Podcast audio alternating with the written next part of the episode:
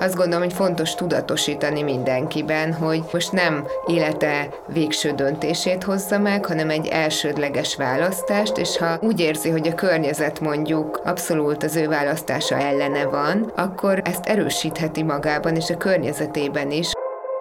Ki kell mondanunk egy ponton túl, hogy még megnézhetünk 5000 másikat, még egy csomó szakot, beszéltünk még rengeteg emberrel, én ezt most eldöntöttem, és akkor most elindulok ezen az úton. ELTE Podcast. ELTE Sort. Tudomány és ami előtte van. Utat mutatunk az egyetemi világban. Nagy szeretettel köszöntöm az ELTE Sort hallgatóit. Ebben a podcast sorozatban nektek, középiskolásoknak és friss egyetemistáknak szeretnénk hasznos információkat adni, amelyek megkönnyítik az egyetemi jelentkezést és az egyetemi éveket. Itt van velem műsorvezető társam Balázs Dóri, az ELTE kommunikációs munkatársa. Sziasztok! Én pedig Jamrisko Tamás vagyok az Első Pesti Egyetemi Rádiótól. Dóri, te mivel is foglalkozol pontosan az eltén? Ezt úgy hívják, hogy rekrutáció, ami egy gyönyörű, szép magyar szó, úgyhogy szeretném először is ezt rögtön feloldani. Nagyjából a leendő hallgatók megkeresése, megtalálása és az ő kedvük felkeltése az ELTE képzései iránt. Hogyan működik ez a gyakorlatban? Tehát gondolom, milyen bemutatókat tartotok, miért, hogyan lehet egyáltalán úgy vonzóvá tenni az eltét, hogy az egyszerre őszinte is maradjon. Tehát aki idejön, és ez a pályaválasztás szempontjából szerintem nagyon fontos, hogy aki idejön, az olyan hiteles információkat kapjon, hogy amikor akkor valóban ezeket tapasztalja.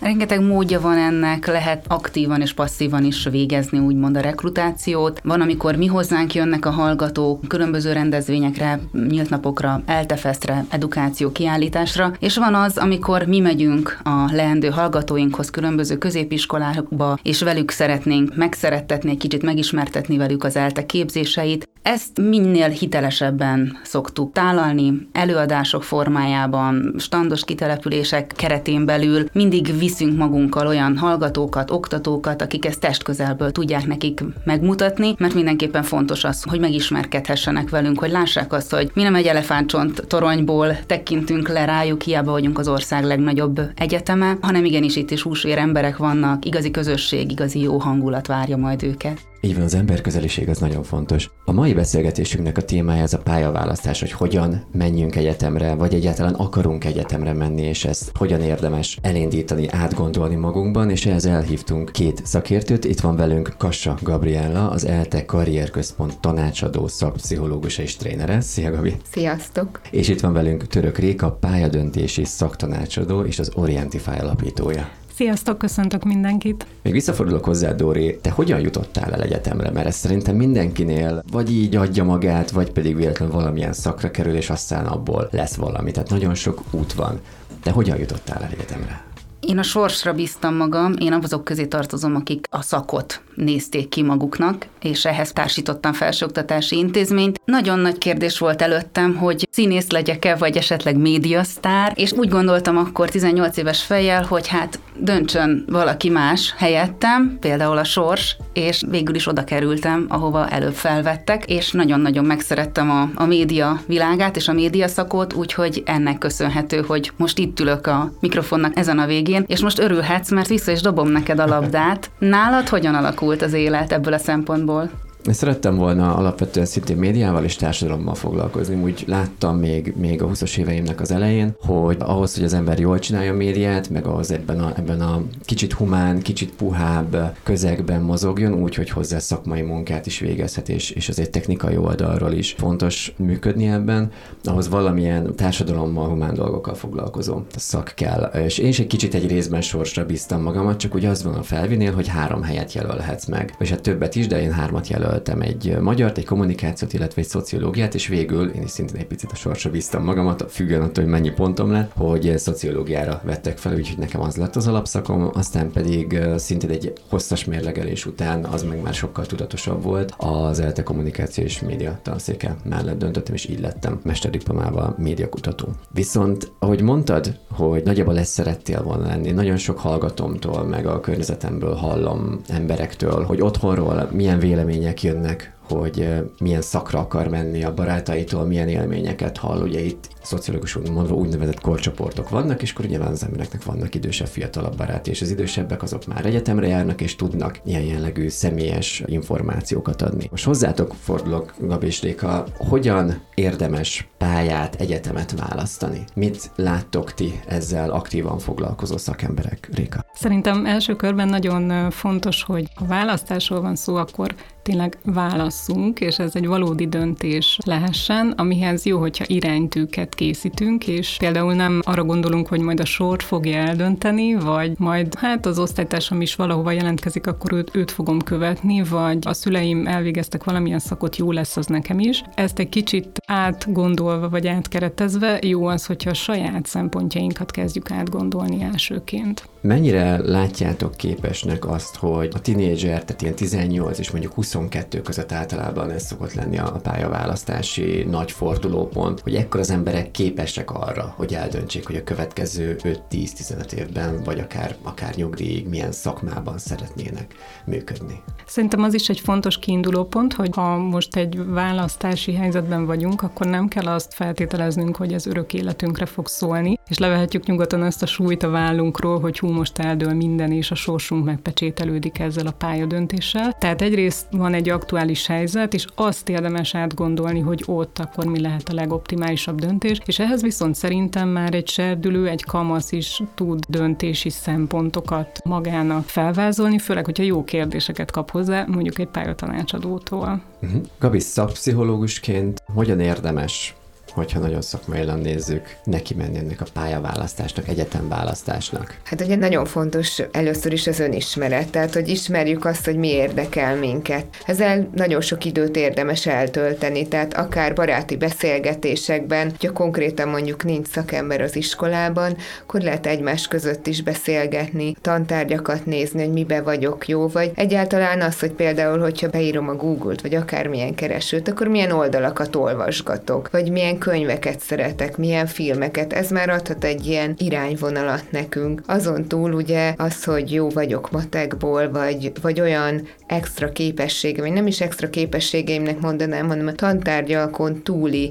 képességek, hogy mondjuk van olyan, aki nagyon szeret már a gimnáziumba, vagy középiskolába, vagy szakgimnáziumba, attól függ, hova jár, bulikat szervezni, vagy osztálykirándulásokat. Az például egy jó indikáció lehet, hogy ő ezen a területen induljon el, és amit én még nagyon fontosnak tartok kiemelni, hogy a mostani világunkban rengeteg információ zúdul ránk, de akkor is ebbe is energiát kell fektetni, hogy megismerjünk új dolgokat, mert hogy van egy csomó olyan terület, meg szakma, amit nem ismerünk. Tehát most is sorolhatnánk példákat mindannyiunk életébe, hogy én a mai napig is rengeteg emberrel beszélek, mai napig is ismerek meg olyan embereket, akik olyan szakterületeken dolgoznak, ami még akár számomra is újdonság. Tehát, hogy ezzel szerintem tényleg nagyon sok időt érdemes eltölteni ezzel a információszerzési résszel is. Uh-huh.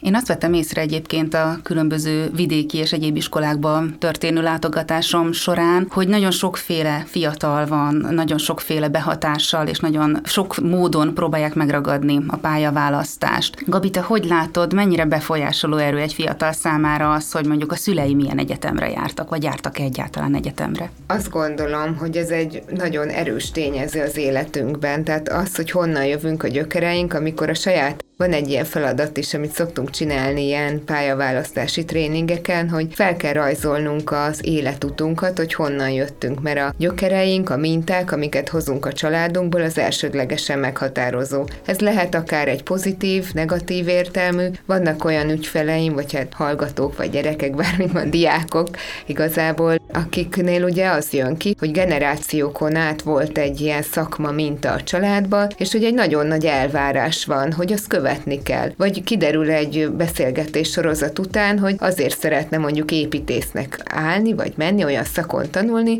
mert hogy van egy családi cég, és ezt tovább kell valakinek vinni. Ez írtózatos nyomás lehet egy diáknak, hogy igazából azt a mintát kell követni, amit a szülei előrajzoltak neki, vagy előirányoztak, és hát valljuk be, hogy azért viszont rengeteg pozitívumot is ad egy jó családi minta, hogyha azt látja kiskorában már a gyerek, hogy a szülei mondjuk olvasnak, vagy fontos a tanulás nekik. De ez nem csak egyetemi vagy tanulás lehet, hanem akár szakmaszinten is. Akkor egy jó, ugye mindig az elsődleges szociális környezetünk a jó modell számunkra, és akkor ez a modell beépül, és ezt fogja követni ő is. És ezért fontos szerintem az, hogy amikor egy ilyen pályaválasztási folyamatban benne vagy, vagyunk, akkor, akkor ezeket az indikátorokat, vagy tulajdonképpen a motivációkat így azonosítsuk, hogy tényleg én szeretnék orvos lenni, tényleg én szeretnék pszichológus, vegyész, vagy bármi lenni, vagy pedig már annyit hallottam. Ugyanez, ami szerintem nagyon sokszor elhangzik, hogy azért vannak az úgynevezett köznyelven jól fizető szakmák, amiből jó megélhetés biztosít, és vannak az olyan, amire valami miatt azt mondja a környezet, hogy hát ebből nem lehet megélni. És sok sokszor egy pályaválasztási döntést ez is befolyásol, hogy miért jelentkezne adott szakra, mert mondjuk ez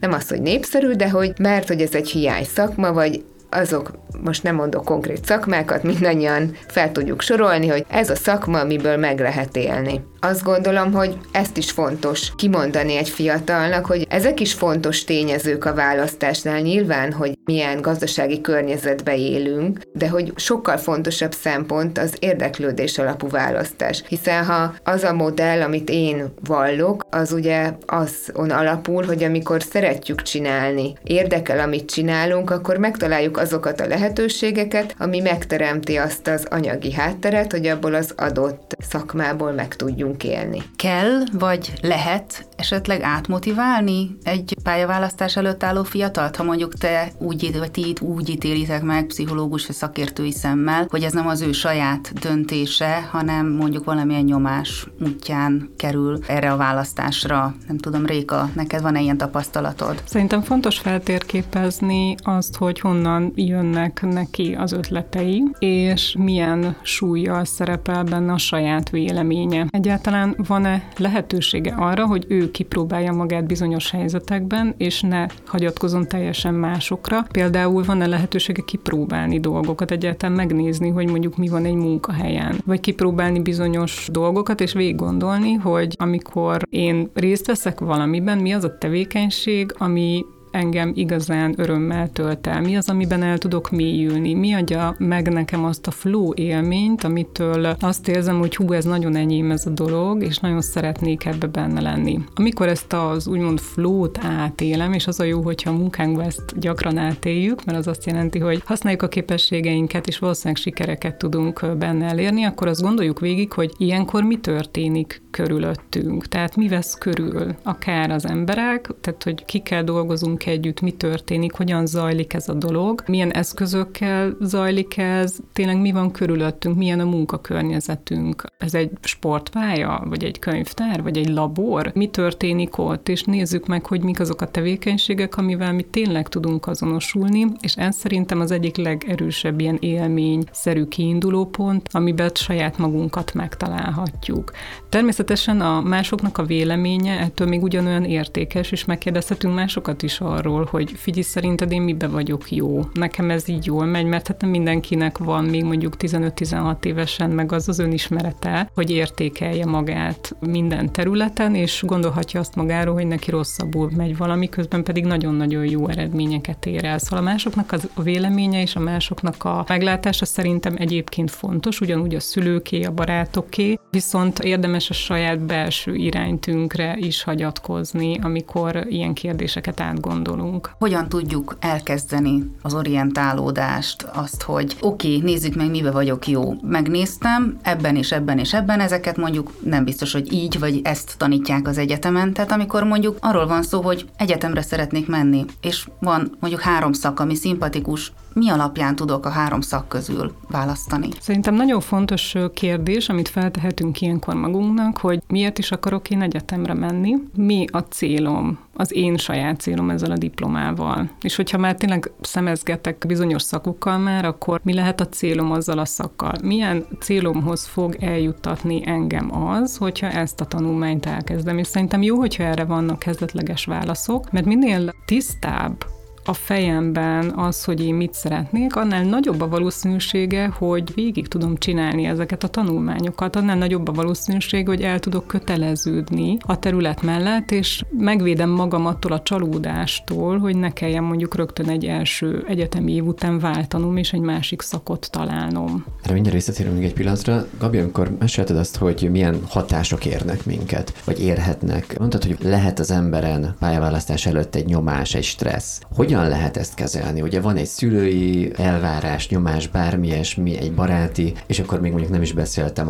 az interneten található influencerekről, hogy ki mit fotel szakértőként mond. Hogyan lehet ezt a nyomást, ezt a nem is nevezném kifejezetten kapunyítási pániknak, de ez egy szempontból egy, egy mértföldkőhöz érünk az életünkben. Hogyan lehet ezt jól vagy legalább korrekten kezelni. Mit javasolnál? Hát, ahogy előbb is itt volt róla szó, azért az nagyon fontos hangsúlyozni, hogy mivel elég hosszú ideig vagyunk a pályánkon, ezért azt én a fiataloknak is mindig elmondom, hogy nyilván ez egy nagy stressz, de nem egy életre szóló döntést hozunk, hanem egy első lépést, és hogy azért, mert az ember elmegy egy szakra, nem azt jelenti, hogy abba fog dolgozni, és minden szakon az egyetemen tanulunk olyan általános kompetenciákat, amik átvihetőek. És ezért nagyon fontos, én azt gondolom, hogy fontos tudatosítani mindenkiben, hogy most nem élete végső döntését hozza meg, hanem egy elsődleges választást, és ha úgy érzi, hogy a környezet mondjuk abszolút az ő választása ellene van, akkor ezt erősítheti magában és a környezetében is, hogy egyrészt ugye azt mondhatja magának, hogy megerősíti önmagát, az önbizalmát, hogy ő ebben jó, vagy ez érdekli, és a környezetet meg meg lehet azzal,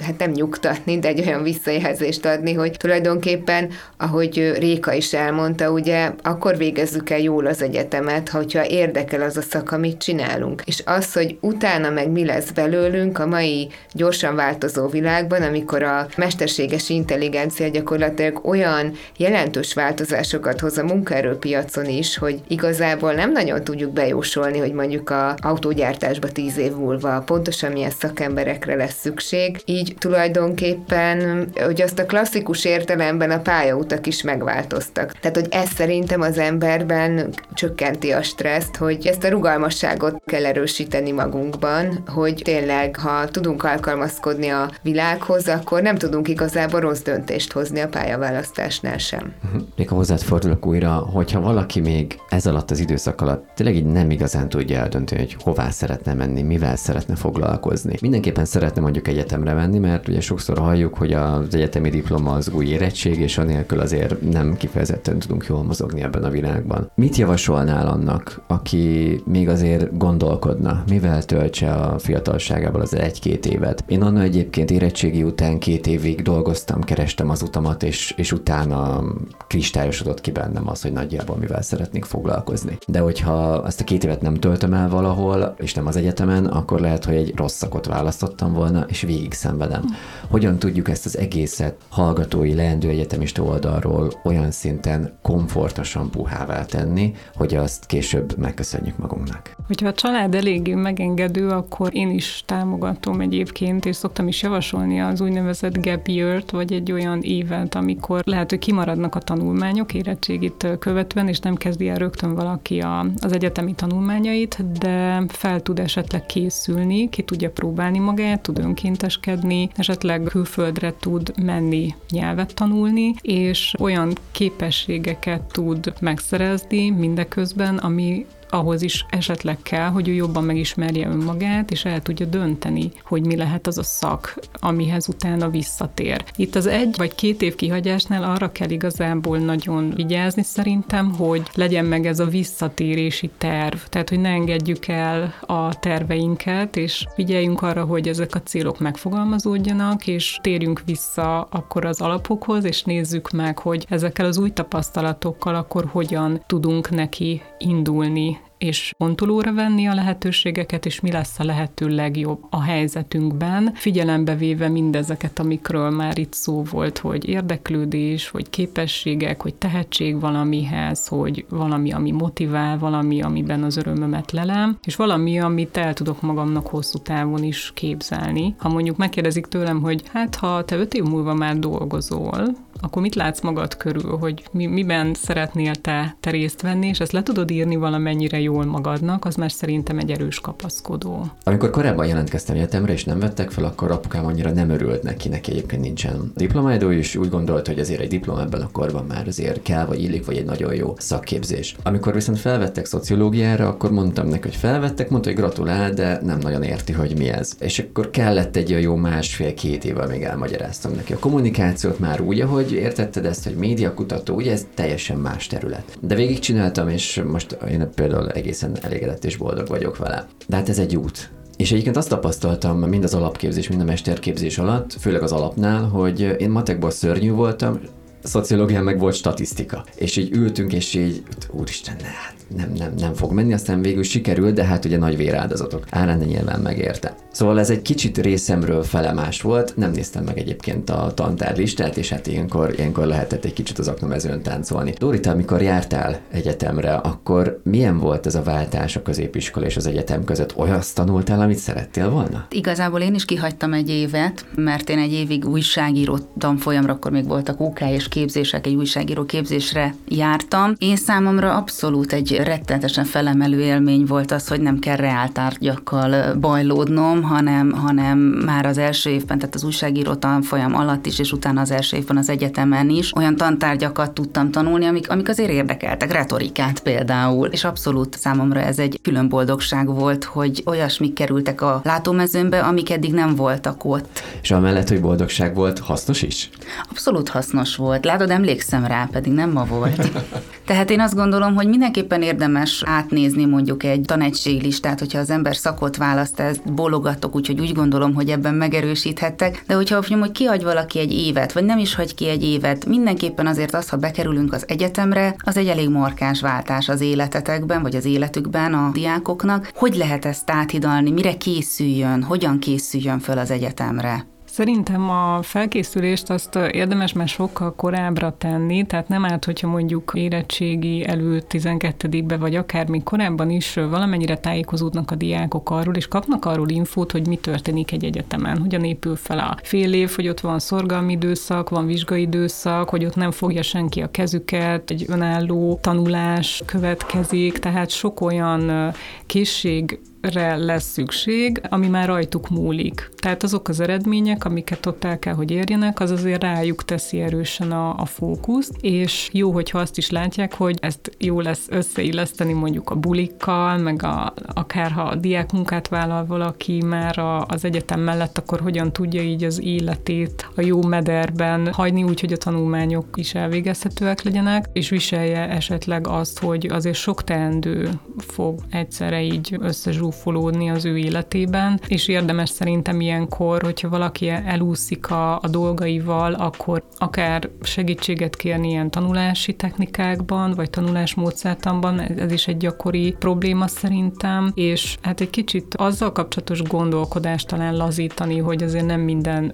egy tétre teszünk fel, és hogy azért élvezzük is az egyetemi éveket, mert szerintem az az egyik legfontosabb életszakasz az életünkben, és azt jó, hogyha örömmel és és azért valamennyire játékosan tudjuk felfogni. Azt mondtad, hogy ugye nem mindent egy lapra tegyünk fel, illetve a Gabi is tett erről említést, hogy nem egy életre választunk már pályát. Az én anyukám annak idején 19 éves korában kezdett el dolgozni, és 40 év múlva ugyanonnan ment nyugdíjba, tehát ez ma már nyilván nem valid. Hogyan tudunk azzal szembenézni, ha mondjuk úgy érezzük, hogy mégsem ez az utunk, mikor érdemes váltani, hogyan érdemes váltani adott esetben, de van erre lehetőség, ugye Gabi? Igen, tehát hogy igazából, mivel az egyetemen ugye nem csak a szaktantárgyi dolgokat tanuljuk, hanem az, hogy elvégzünk egy egyetemet, az projektszemléletünk lesz, megtanulunk hatalmas nagy anyagokból lényeget kiszűrni, megtanulunk fogalmazni, prezentálni, logikusan gondolkodunk, tehát ez fejlődik, probléma megoldás, ugye mindenki hozhatna a saját egyetemi életéből, ebből példákat. Ezért egyrészt ugye fejlődnek azok a kompetenciáink, ami az általánosságba kell ahhoz, hogy sikeresen beváljunk a munkaerőpiacon, és ugye azzal, ami Réka is mondott, hogyha egy jó kapcsolati hálunk lesz itt az egyetemen, ha gyakornoki munkákat vagy diák munkákat kipróbálunk, akkor meg a, a látó terünk is nő, tehát hogy egyre több mindent megismerünk, és van olyan hallgatóm, aki például egy adott szakon végzett, de elkezdett diákmunkásként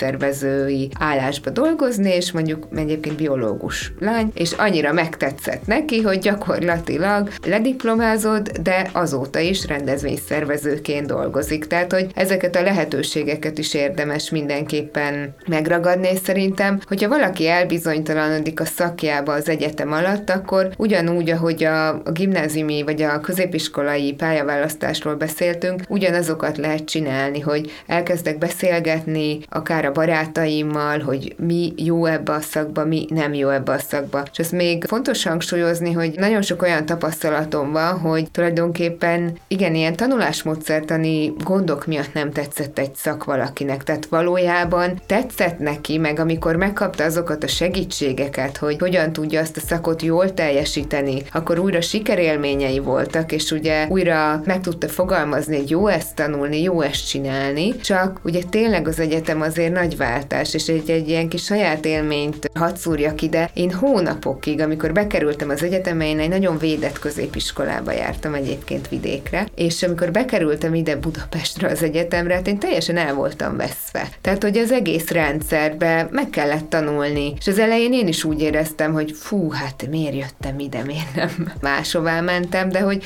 ahogy megtanultam a rendszert, ahogy megtaláltam a kapaszkodókat, akkor már tudtam igazából a tudás megszerzéssel, vagy a tapasztalatszerzéssel foglalkozni, és nem vitt el az energiámat és a fókuszomat a, a, azok az apró problémák, amiket ugye az elején problémának véltem. Amikor középiskolásokkal találkozok, sokszor azt tapasztalom náluk, hogy a legjobb döntést szeretnék meghozni, a biztosat. Létezik ilyen egyáltalán? Nekem is nagyon sok ilyen élményem van, főleg azért, mert azt azért látják, hogy sok a lehetőségük. Nem csak itthon, hanem lehet, hogy külföldön is, és egyiket se akarják elszalasztani, és nem akarnak lemondani egyik vagy másik lehetőségről. Ezért próbálnak olyan irányt találni, amiben vagy minden benne van, tehát nyilván ilyen azért nincs, vagy pedig leblokkolnak pont ettől, hogy hát akkor, akkor mi legyen, hogy lesz meg az a, az a nagyon-nagyon jó döntés. Nem gondolom, hogy van százszázalékos, azt viszont gondolom, hogy az elég jót, azt meg lehet találni. Akkor ezt kell elfogadni.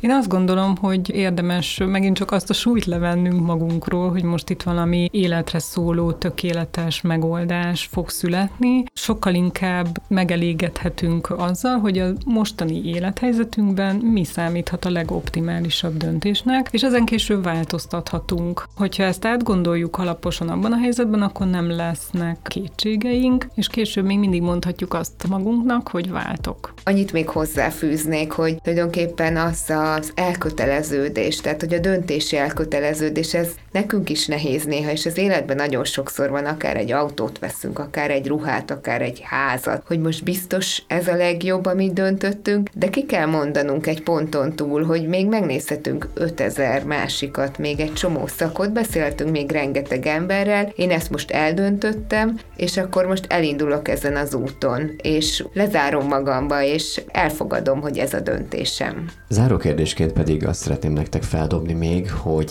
hogyha egyetlen jó tanácsot kellene mondanatok a most pályaválasztás előtt álló diákoknak, leendő hallgatóknak, akkor mi lenne az? Nehéz egy mondatba összefoglalni. Én inkább egy összetett mondatba tudnám, hogy... Legyen akkor ez az önismeret, a világ megismerése, és tényleg a, a sok-sok beszélgetés a környezetünkkel, magunkról, a, a szakmákról, a lehetőségeinkről. Szerintem ez, ez sokat ad. Hm?